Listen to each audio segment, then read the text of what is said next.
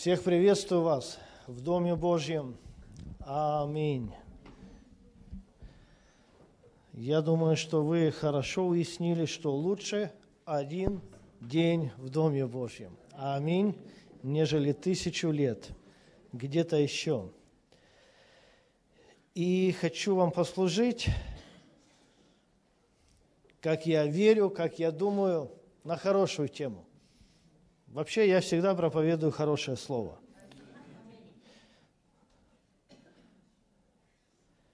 И тема сегодняшней проповеди – это враг внутри тебя.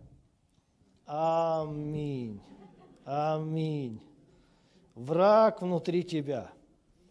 Мы порой, знаете, чтобы оправдать себя, ищем врагов вокруг себя – да, то есть мы смотрим так, кто же нам враг, кто помешал нашей состоятельности, кто помешал тому, что мы запланировали, да. Но, друг мой, он же внутри тебя, тот коварный, который все делает не так, как ты спланировал. И вот об этом мы сегодня будем подробно говорить. И хочу сказать, что человек мыслит о добром. Вот человек мыслит о добром, а делает злое. Замечали такой парадокс? Вот ты сидишь, никто же из людей не планирует зло. У кого из вас есть ежедневник на тему зло? То есть как бы ты заводишь специально ежедневник, да, там или в телефоне делаешь, да, у себя такую ссылочку, да, вот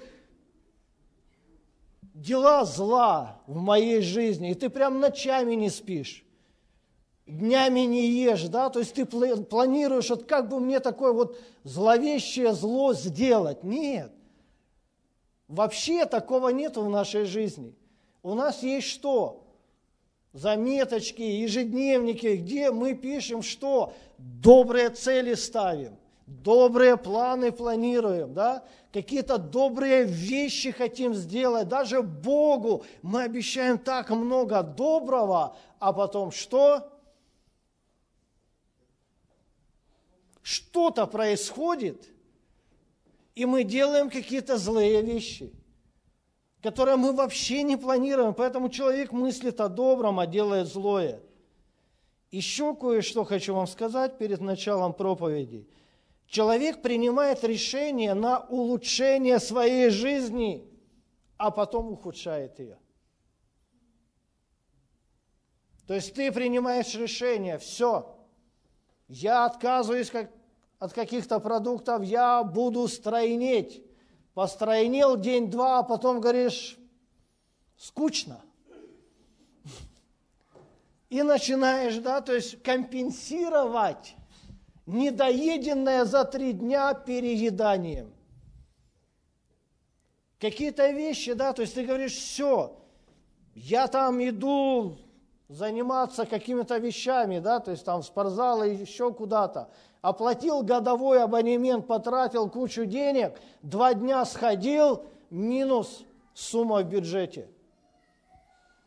Вроде бы все хорошо, все замечательно изначально, а потом что?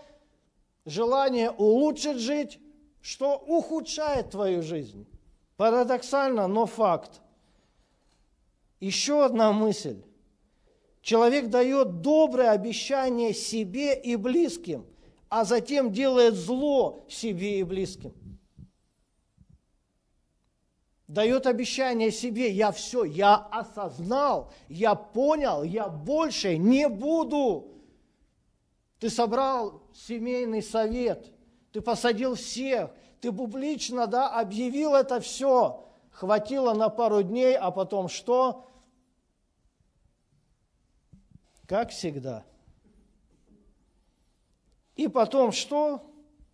Твои близкие, родные смотрят на тебя и говорят, а, неисправимый член семьи. Он среди нас. И потом проходит время, ты опять осознаешь, Ты опять себя будоражишь, ты опять собираешь семейные советы говоришь, ребята, в этот раз уже точно все. Но не все. И так вся жизнь человека. Ну, находите кое-какое сходство? А, знаю, находите. Вот кто внутри человека предает человека? Вот кто там живет внутри тебя, меня, что, да, то есть такие вот коварные вещи делает, такие вот мерзкие предательства, нарушает твои добрые планы, обещания, добра, просто берет и все рушит. Кто же этот враг? Римлянам 7 глава, все четко. Давайте откроем послание римлянам, седьмую главу. Восемнадцатый стих. «Ибо знаю, что не живет во мне, то есть в плоти моей, доброе, потому что желание добра есть во мне, но чтобы сделать умное, того не нахожу». Желание добра есть у каждого из нас, но чтобы сделать, воплотить это добро в жизнь, порой мы не находим эту добродетель. 19 стих. «Доброе, которое хочу». Давайте скажем все вместе. «Хочу». Не делаю. А злое, которое не хочу, делаю. Незапланированное зло выходит, запланированное добро никак. 20 стих ответ. Если же делаю то, чего не хочу, уже не я делаю то, но живущий во мне грех. Вот враг, который внутри тебя. И ты не исключение, как бы ты себя не любил. Как бы ты позитивно на себя не смотрел. Почему? Потому что все мы унаследовали от нашего праотца Адама греховную природу. В каждом из нас есть ветхий Адам, в каждом из живущих на земле живет греховная природа. Вот этот враг, который внутри нас, он предает, он делает все наоборот, он опустошает нашу жизнь. Желание добра есть, но приходит этот враг и что? Аннулирует, убирает, разрушает и делает вопреки на зло. Живущий во мне грех – это враг внутри меня. И подобно апостолу Павлу, который начинает с 18 стиха, он говорит «знаю». Врага, чтобы победить, надо что? Знать. Знать его в лицо. Ты хочешь сказать, а как он выглядит? Подойди к зеркалу. Посмотри, да, то есть и ты скажешь, о, так оказывается, мы с ним одно лицо. Тот, кто планирует доброе, тот же, да, и делает злое. Грех берет свое доброе, вернее, грех предает все доброе внутри меня – вот ты планируешь хорошо все, а потом в какой-то момент все идет не так. И кто это делает? Грех, живущий внутри меня. Он предает меня, мои добрые помыслы, намерения, рождает во мне зло, и потом это зло воспроизводится и транслируется на других людей. Давайте посмотрим на одну историю – она неприметная. Она как бы так быстро прочитывается, но именно в этих непри... неприметных, таких, знаете, вот, но быстро читабельных историях порой кроются очень мудрые советы от Господа. И давайте с вами откроем Первую Царств, 23 главу. Посмотрим на жителей одного иудейского города, название которому Кииль. Кто что-то знает о жителях Кииля? Кто знает город Кииль? А кто вообще читает Библию? А, все хорошо с вами. Теперь смотрите. Вот 23 глава, 1 царь, с чего она начинается? Враги израильского народа, филистимляне, что они делали? Они нападали на города, иудейские опустошали. И вот город Кииль, он был тем городом, куда вошли враги, куда пришли филистимляне. Они что? Они ходили по полям, они опустошали этот город. И мы видим, что жители Кииля, они не могли противостоять филистимлянам, врагам. Но они узнали, что близко к ним находится Давид, тот, кто убил Голиафа, тот, который возбудил народ на победу, и с ним достаточно людей. И вот жители Кииля, они отправляют людей к Давиду, и они просят, чтобы Давид пришел. Они рассказывают о своем бедственном положении, и они говорят, что если ты можешь, приди в наш город и освободи нас от врагов, от филистимлян, которые опустошают наши поля, которые разрушают нашу жизнь, которую делает нам зло. Конечно же, Давид любит Бога, Давид любит свой народ. И что он делает? Он идет и помогает жителям Кииля. Он освобождает их от врага, он освобождает их поля от филистимлян. И что? Он входит в город Кииль. И, конечно же, он входит туда под аплодисменты, под рукоплескание, под восклицание. Да? Давид пришел в наш город – Освободитель пришел к нам, тот, который освободил нас от многих врагов. И Давид и 600 человек вместе с ним, его люди, они входят в Кииль. Послушайте, Давид освободил иудейский город Кииль от филистимлян, которые опустошали его. И жители Кииля доброжелательно приняли Давида и его людей, но что-то пошло не так – и вот что-то пошло не так, а на эту тему хочу поподробней. Теперь смотрите, 7 стих, 23 глава, 1 царство, прочитаем. «И донесли Саулу, что Давид пришел в Кииль. И Саул сказал, Бог предал его в мои руки, ибо он запер себя, войдя в город с воротами и запорами. И созвал Саул весь народ на войну, и, чтобы идти в Киилю, осадить Давида и людей его. Саул, он гонялся за Давидом, чтобы истребить его душу. Он сделал Давида своим врагом потому что думал, что Давид будет претендовать на его престол, на его корону. Ложные подозрения, которые были вызваны да, вот этими внутренними, какими-то, да, то есть неоправданными амбициями, подозрениями. Теперь послушайте, вот жители Кииля, которые благотворили Давида, говорили, что Давид, ты наш спаситель, ты спас нас от врага. Но не все. Кто-то как Саул узнал, что Давид в Кииле? Кто-то из жителей Кииля сказал, а пойду-ка я к царю и стану для него добрым вестником, скажу, где прячется его враг. Пошел к Саулу тот, кого Давид освободил. Послушайте, не все были рады этому. Не все правильно оценили это спасение и победу. Нашлись те, которые да, хотели причинить вред Давиду и его людям. Когда Саул узнал об этом, он сказал, это от Господа. Потому что я гонялся за, вида, за Давидом в горах, он уходил от меня, прятался в пещерах. Я где-то в полях его, да, искал, он уходил, но здесь он вошел в город, он запер себя изнутри.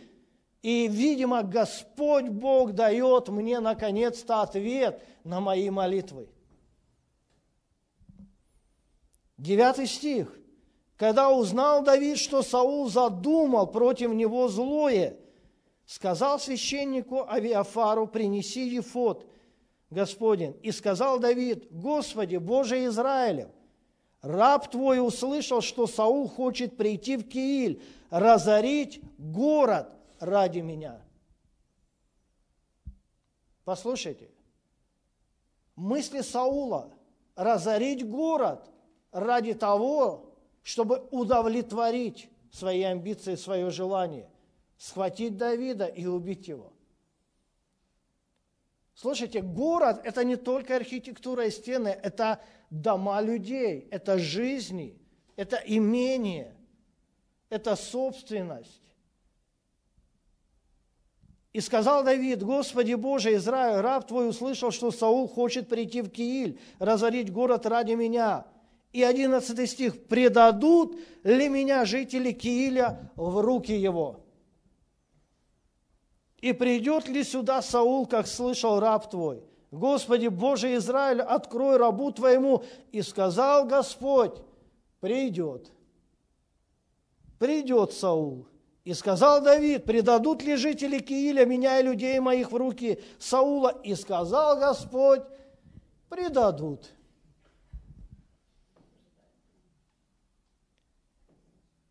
Послушайте, жители Кииля, они не были похожи на предателей. Они все были похожи на очень благодарных людей. Тому человеку, который освободил их от врага. Давид, мы так тебе признательны. Ты просто спаситель нашего города. Ради тебя моя семья, мой дом остались живы. Господи, предадут ли жители Кииля меня? Господь говорит, предадут. Знаете, в свое время Иисус сказал, что я не вверяю себя людям. Почему? Потому что я знаю, что в людях. Вы знаете, Бог знает, что внутри нас есть враг – который способен на коварное предательство даже самых хороших, добрых, близких нам людей. Господь сказал, предадут. 13 стих. Тогда поднялся Давид и люди его, около 600 человек, и вышли из Кииля и ходили, где могли. Вот этот выход был вообще непонятен для жителей Кииля. Как? Давид, ты уже уходишь? Мы же тебя еще не почтили, мы же тебя еще не накормили, ты же еще не отдохнул. Ты же не знаешь, что мы для тебя еще приготовили. Ты говорит, знаю, ребята, знаю. Поэтому скоропостижно и выхожу из вашего города. Потому что Бог мне открыл то, что сокрыто глубоко в твоем сердце. Жители Кииля – Почему были готовы предать Давида? Потому что их город был бы разрушен Саулом. Они пожалели свой город, они пожалели свои дома, они пожалели себя в этом городе, потому что с приходом Саула пришло бы разрушение тотальное истребления города. Им жалко стало себя, и поэтому им не жалко стало Давида. Понимаете? Вот причина предательства – это жалость к самому себе. Аминь. Такая жирнющая точка. Бам! Жалость к себе. Из-за жалости к себе, своему городу, жители Кииля предали Давида – они же обещали, они же говорили, но потом что? Решили предать. Послушайте, вот вначале человек предает себя, а потом остальных. Вот природа предательства, прежде всего себя. Потому что ты обещал, ты говорил, ты желал, а потом внутри себя, бам, и предательство, прежде всего, себя, своих речей, своих обещаний. Потому что прежде всего, знаете, самое трудное человеку предать себя. Остальных он будет предавать легко после того, как предал себя. Какие-то обещания, какие-то обеты. какие-то вещи добрые, пожелания, которые ты уже сказал. Жалость к себе, послушайте, жалость к себе является сильным возбудителем греха. Вот грех, враг внутри тебя, он лежит пассивно, стоит пассивно, занят своим, скажем так. Но жалость к себе, это является сильнейшим возбудителем греха. Того врага, который внутри тебя, который и производит множественное зло внутри тебя. Давайте посмотрим на Евангелие Матфея, 16 главу. Иисус задает своим ученикам вопрос, за кого люди принимают меня, почитают меня. Одни говорят одно, другие, третье, четвертое. Иисус как бы берет от общего к частному, говорит, а вы за кого почитаете меня? Петр, один из двенадцати, апостол, он встает и он говорит, ты сын Бога живого. Иисус говорит, что блажен ты, Симон, сын Ионин, потому что не плоть и кровь тебе открыли это, но Отец мой, сущий на небесах. На сем камне я построю церковь мою, врата ада ее не одолеют. Что свяжешь на земле, то будет связано на небе. Представляете, Петр слышит это и говорит, да, Господи, да, на мне это все, во мне это все. Ух, мощь какая! Но он же такой же, как и мы, и мы такие же, как они. Представляешь, если бы Иисус говорил, что на тебе он будет строить церковь вообще сильно, мощно, благословенно, сколько добра в мою жизнь. Чуть-чуть проходит времени после этого. Как Петр получил такую, да, то есть мощную дозу Божьего откровения в свою жизнь. 21 стих этой же главы, 16 глава, 21 стих. С того времени, с того времени, когда Иисус дал откровение.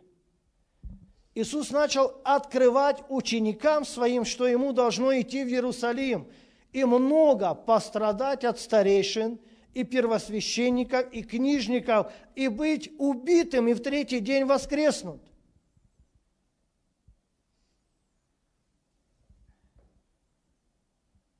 И отозвав его Петр –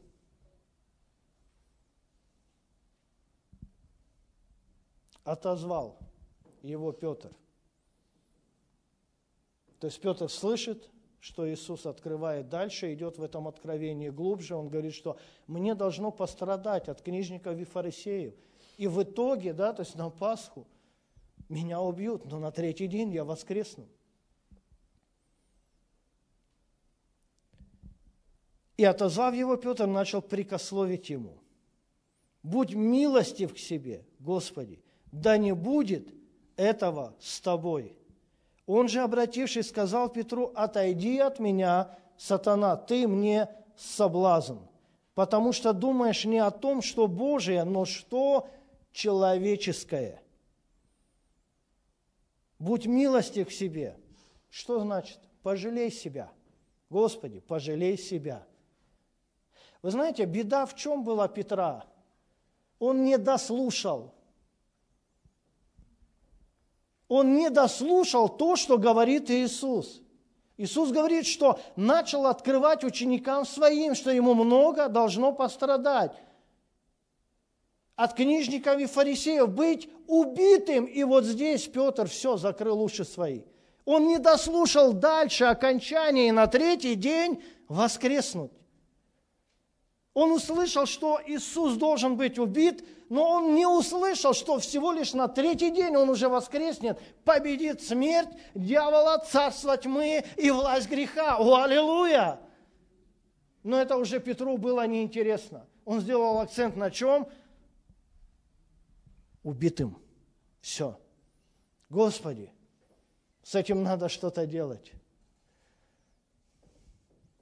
так как уже основание церкви, он подходит к Иисусу и говорит, Господь, можно один на один? Вот эти одиннадцать вообще не поймут, в чем дело. Я-то их знаю. Он отводит Иисуса, и он говорит, что Будь милостив к себе, Господи. Пожалей себя. Вот перевод с греческого. Пожалей себя, да не будет этого с тобой.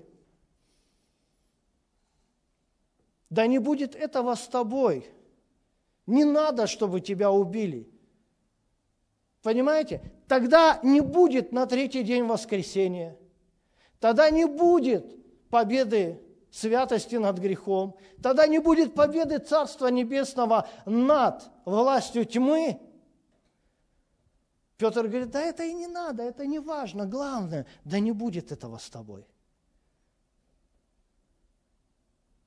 Мы же как делаем, да? Мы планируем, смотрим, но потом приходит ситуация между решением и между победой приходит что? Время умирать, время страдать время доказывать подлинность своих намерений. И вот здесь оживает наш враг внутри нас, которого возбуждает что? Жалость к себе. И мы начинаем говорить, да не будет этого с тобой.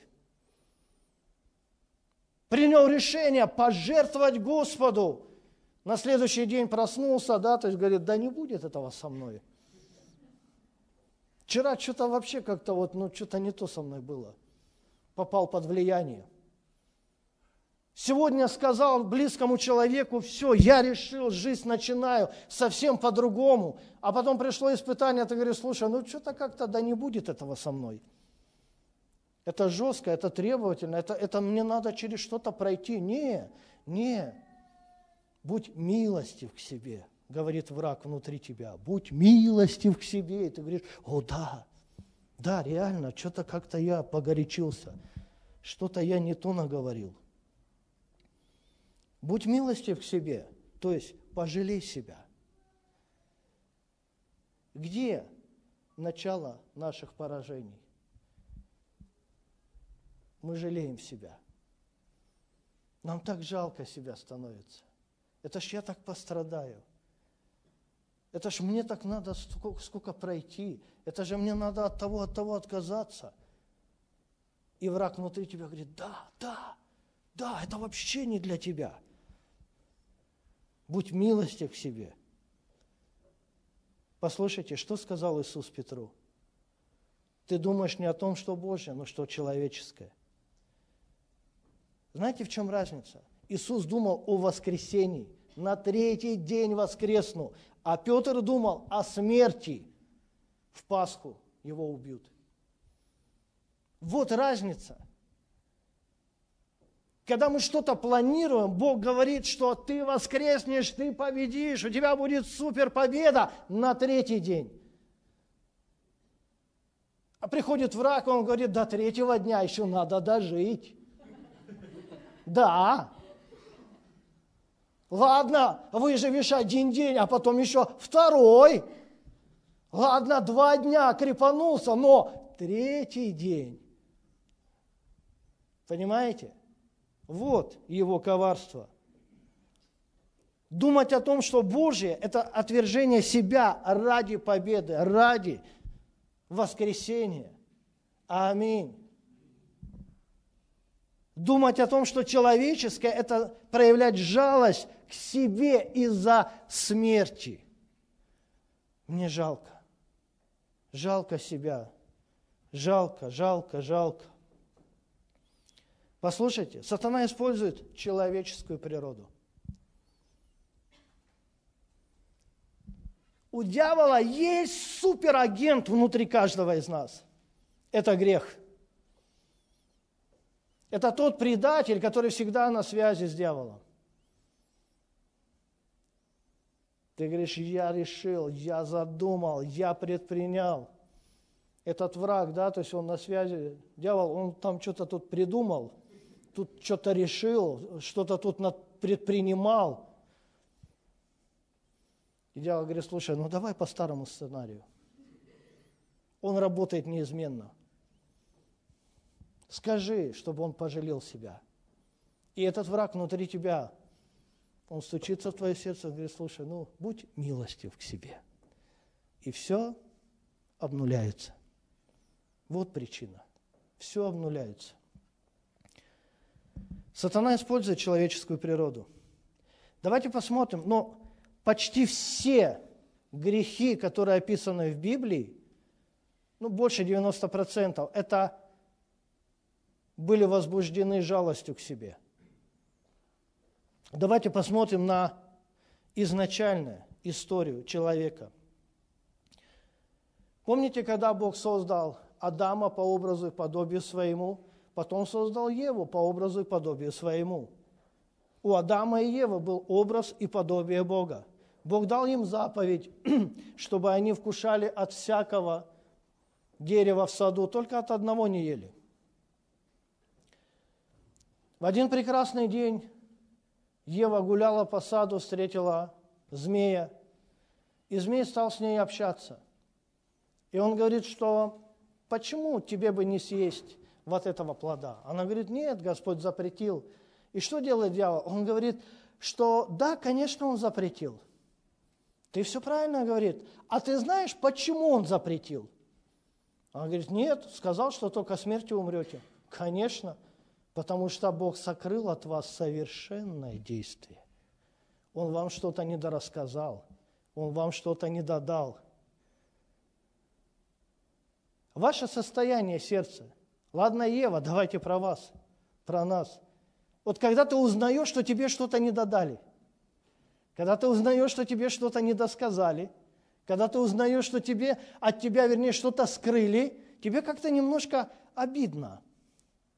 Ну, согласитесь. Вот и Еве было так же.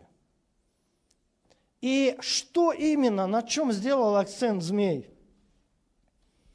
Он сказал, что как только вы вкусите от этого плода, вы станете как боги.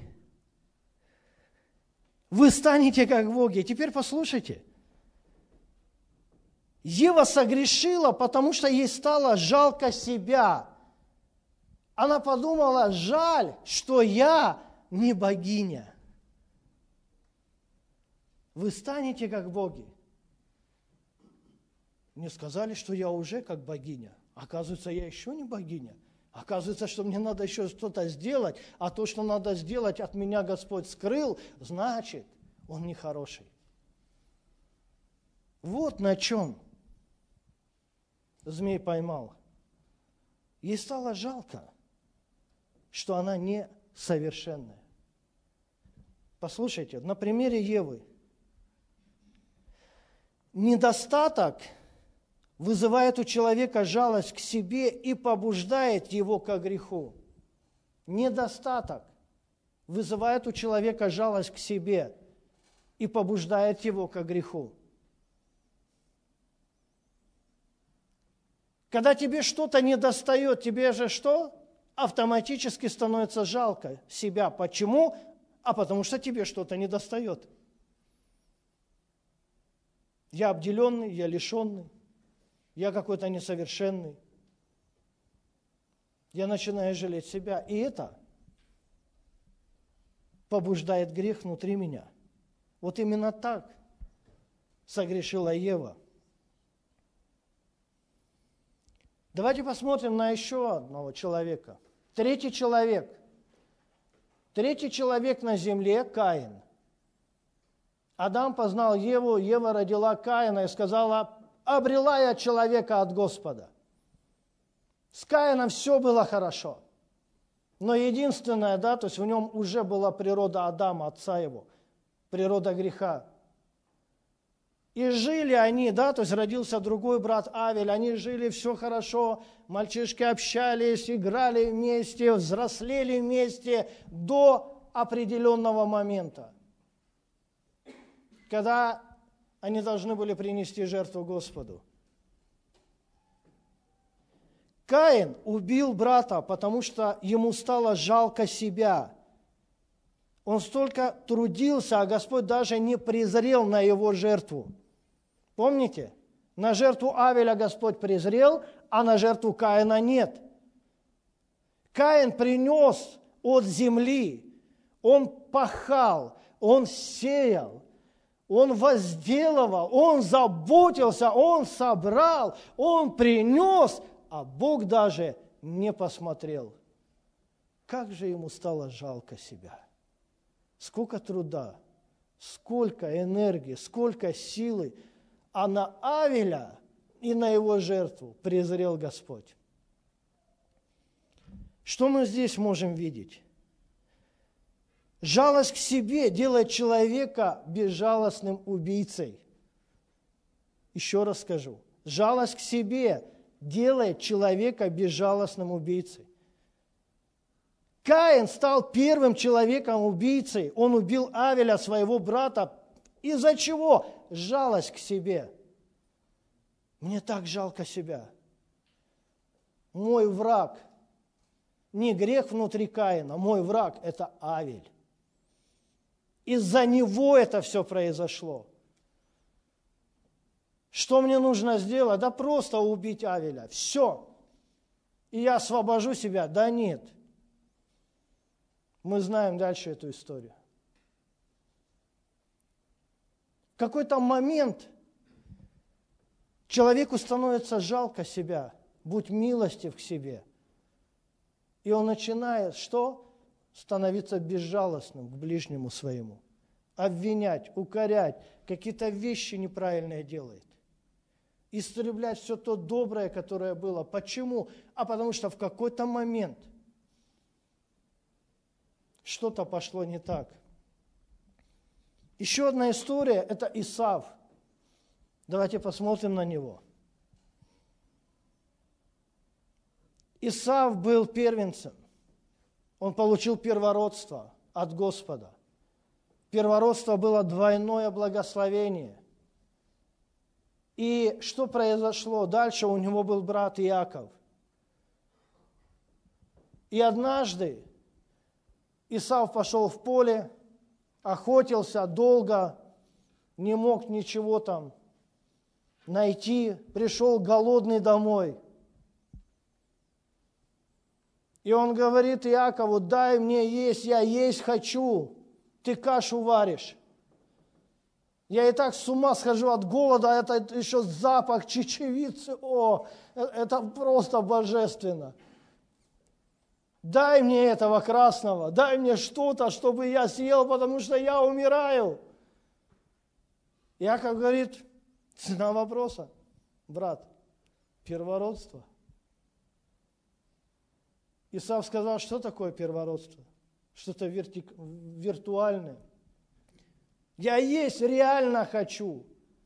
Что мне это первородство, да, то есть оно мне накормит, да, когда-то даст мне двойную порцию чечевицы, когда-то я сейчас хочу. Сейчас хочу. Исав продал первородство, ему стало жалко себя, потому что он умирал от голода. Да не будет этого с тобой, Господи, не умирай. Исав сказал, да не будет этого со мной, ему себя жалко. И что? Он продал первородство. Что мы можем здесь видеть? Какой вывод? Жалость к себе обесценивает Божьи ценности в нашей жизни. Жалость к себе, она обесценивает Божьи ценности.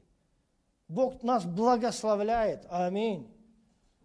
Бог нас, да, то есть просто, да, то есть одаряет своими благословениями, которым надо определенное время, чтобы они ожили в нашей жизни. Но здесь и сейчас мне не в моготу, здесь и сейчас я умираю. Мне жалко себя. Исаву было жалко себя, потому что он не хотел умирать молодым, перспективным человеком. Но правда в чем? Да он бы не умер – он бы не умер, он же домой пришел. Папа, мама, шатер, все нормально. Просто вот этот запах чечевицы его с ума свел. Жалость к себе – это не последствия. Послушайте. Немножко опередил. Жалость к себе – обесценивать Божьи ценности. Теперь смотрите – когда человек делает грех, он, как правило, говорит что? Вот когда человек согрешает, делает грех, он что говорит? Ну, как к знатокам обращаясь.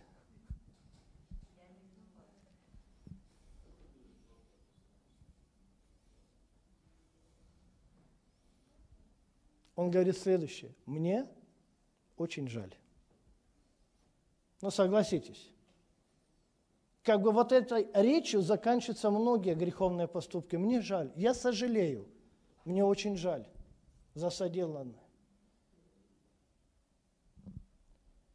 Теперь смотрите. Будьте внимательны к следующей мысли. Жалость к себе – это не последствие содеянного греха, а его мотив. Понимаете? Когда человек что-то сделал, согрешил, он говорит, я сожалею, мне жаль. Нет. Это не следствие соделанного греха, это его мотив, потому что именно жалость к себе является самым сильным возбудителем греха, того врага, который внутри себя. Опять же, да, тебе стало жалко себя, ты убил, ты истребил, ты разрушил, а потом посмотрел на разрушенное, убитое, ты что сказал? Мне жаль, ты еще больше себя пожалел. Я не хотел так, я не думал. Давайте посмотрим на Святое Писание. Это книга пророка Исаия, первая глава. Книга пророка Исаия, первая глава.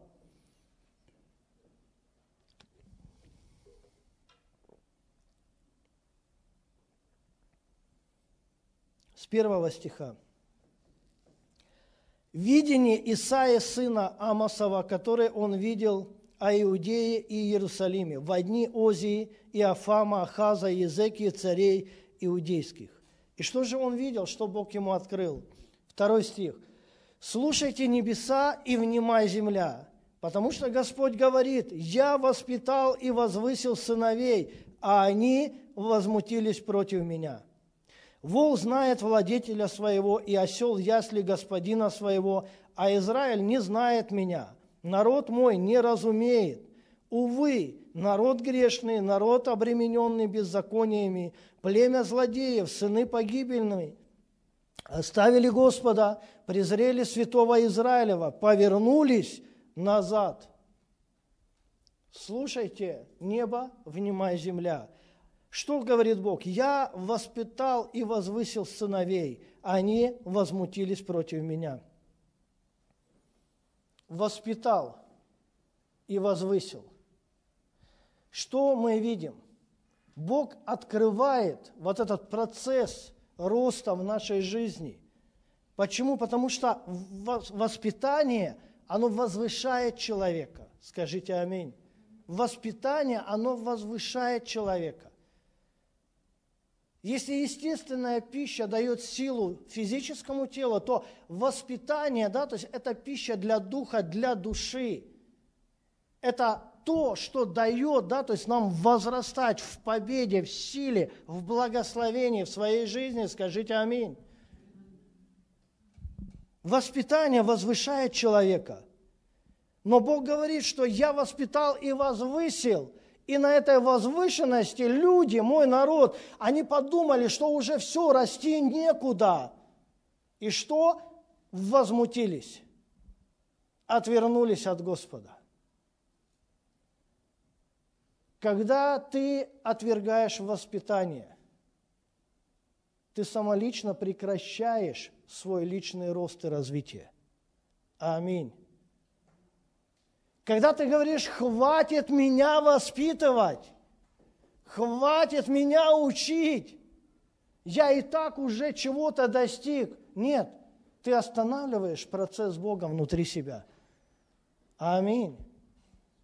Ты останавливаешь какие-то вещи, которые Бог хочет дать тебе через воспитание к твоему росту, развитию, к очередной славной победе в твоей жизни. Аминь. Когда человек отказывается от воспитания, его жизнь становится какой? Возмутительной. Я воспитал, возвысил, а они что? Возмутились против меня. Отказались от воспитания. Прекратили рост. И что? Возмутились. Твоя жизнь становится возмутительной. Твое поведение возмутительное. Почему? А потому что ты отрекаешься от воспитания.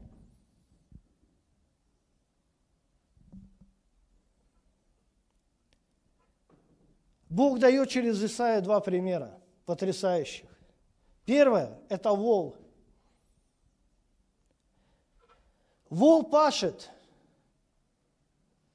Бог говорит, что вол знает своего владетеля. Вы знаете, в чем колоссальность да, вот, вот этого наставления? То, что вол пашет и не жалеет себя. Очень просто. Вол пашет и не жалеет себя. Он знает, владетеля своего идет к нему.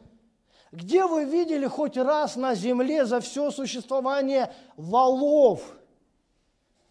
Что вот человек запрягает вола, да, то есть вол пашет, а потом, да, то есть останавливается, и он говорит, будь милостив к себе, вол. Да не будет этого с тобой. Садится вол и думает, все, мне так себя жалко, я сколько пошел. Я пошел с утра до вечера. Не, я больше не пойду к своему владетелю, к своему хозяину. Все, свобода валам. Он возглавляет великую революцию. И все валы приходят к нему. Нет. В природе вала нету жалости к себе. Он пашет, он пашет, он пашет. Он возвращается домой, чтобы покушать, отдохнуть, чтобы на утро что? Опять пойти на поле и пахать. Он знает своего владетеля. Между им и его владетелем нету вот этой, да, то есть самосожаления, жалости к себе, обиды и того, что исходит из этого. Одному примера мало, Господь приводит другой. Осел, осел перевозит тяжести и не жалеет себя, потому что он знает господина своего, идет к нему. Осел – это вьючное животное, да, то есть на него что? Навьючивают много тяжестей. И когда осел иногда останавливается, это не значит, да, что он жалеет себя. Ну просто, да, то есть он говорит, вот я хочу немножко отдохнуть и пойти дальше. Но это не жалость к себе. Послушайте, мы должны понимать, да, что нас может остановить, что может возбудить грех внутри нас, что может, да, вот возродить этого врага внутри нас, это жалость к себе. Это возбудитель многих бед в нашей жизни – не надо себя жалеть. Аминь. Не надо себя жалеть. Потому что это начало многих бед и проблем. Вот эти вещи, да, то есть они порождают многие поражения. Вот ты был близок, а потом пожалел себя, и все. И все, на этом все закончилось. Весь твой труд. Человек жалеет себя и отворачивается от Господа Бога своего. Смотрите, чем заканчивает пророк. Четвертый стих. Давайте посмотрим на него. Увы, народ грешный, народ обремененный беззакониями, племя злодеев, сыны погибели, оставили Господа, презрели святого Израилева, повернулись назад. Вот начало всего. Увы. Увы. Что такое увы? Послушайте, увы, это восклицание, выражающее сожалению по поводу чего-то. Вот причина того, что народ стал грешный. Вот причина, почему народ стал обремененный беззакониями. Вот причина, почему, да, они стали не племенем святым, а племенем злодея, потому что, увы, Господи, так жалко себя. Да не будет этого с нами возмутились, отвратились и отошли. Сделали Бога врагом. Вот слово, ключ, увы. так жалко себя. Я такой бедный, несчастный. Увы, жалость к себе делает человека жалким и отвратительным. Жалость к себе делает человека жалким и отвратительным. Его поведение отвращает других людей. Потому что что бы они ни делали, всегда человек будет что? Отвечать, увы, ничего не помогает. Увы, и это пробовал. Увы, не надо меня воспитывать. Увы, мне так жалко себя. Когда жители Кииля предали Давида в своем сердце, да, они не сделали это фактически, но Бог открыл. Что делал, сделал Давид? Он вышел из этого города. Там написано, Давид вышел из Кииля, и 600 человек с ним. Этот город, эти жители, они имели жалость к себе и стали какими в глазах Давида? Отвратительными – он отвратил от них свое сердце и вышел от них. Иисус, что ответил на предложение Петра? Будь милостив к себе, да не будет этого с тобой. Что он сказал? Отойди от меня, сатана. Отойди. Тот, на котором Иисус сказал, я буду строить церковь, вдруг стал для него каким? Отвратительной личностью. Отойди от меня – я не знаю, я не хочу с тобой ничего общего иметь.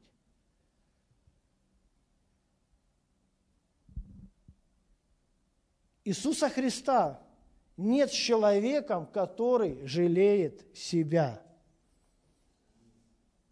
Это библейская истина. Его нету с теми, кто жалеет себя. Есть грех, есть дьявол, но нет Бога, потому что что? Если Бог Петру сказал отойти от меня, то тем более, да, то есть он говорит всем, у него нет лицеприятия. Поэтому не надо жалеть себя. Аллилуйя.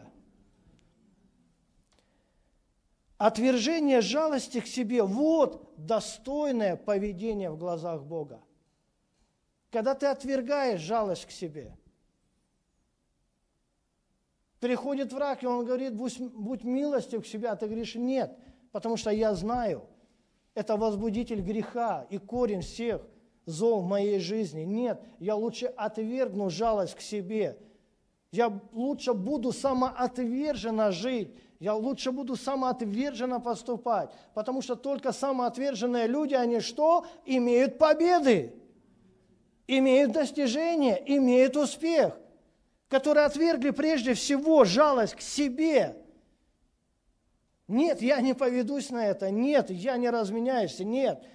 Да, я знаю, что это мне будет стоить порой смерти самого себя, но на третий день я воскресну.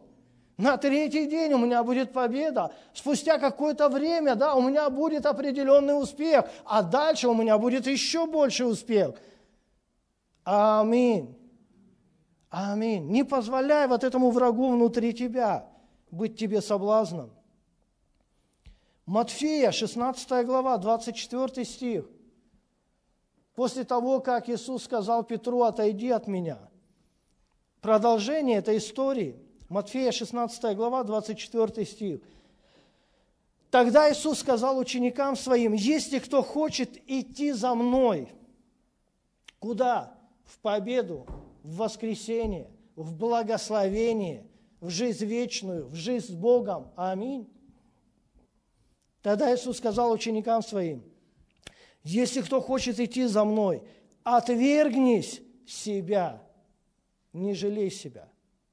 Отвергни себя, возьми крест свой и следуй за мной, ибо кто хочет душу свою сберечь, тот потеряет ее. Кто потеряет душу свою ради меня, тот обретет ее. Вы знаете, я думаю, что в Библии этого нету. Но не все записано в Библии, потому что целому миру да, не вместить книг. Но я думаю, что когда жители Кииля, они были намеренно да, предать Давида, Давид вышел с людьми из этого города Кииля. Саул не пошел в этот город. Знаете, что произошло со временем? Филистимляне набрались силы, крепости и опять вернулись в Кииль и опять стали опустошать его. Понимаете? Просто вопрос времени. Петр сказал Иисусу, будь милостив к себе, да не будет этого с тобой. Потому что он соизмерял поведение и действия Иисуса по себе.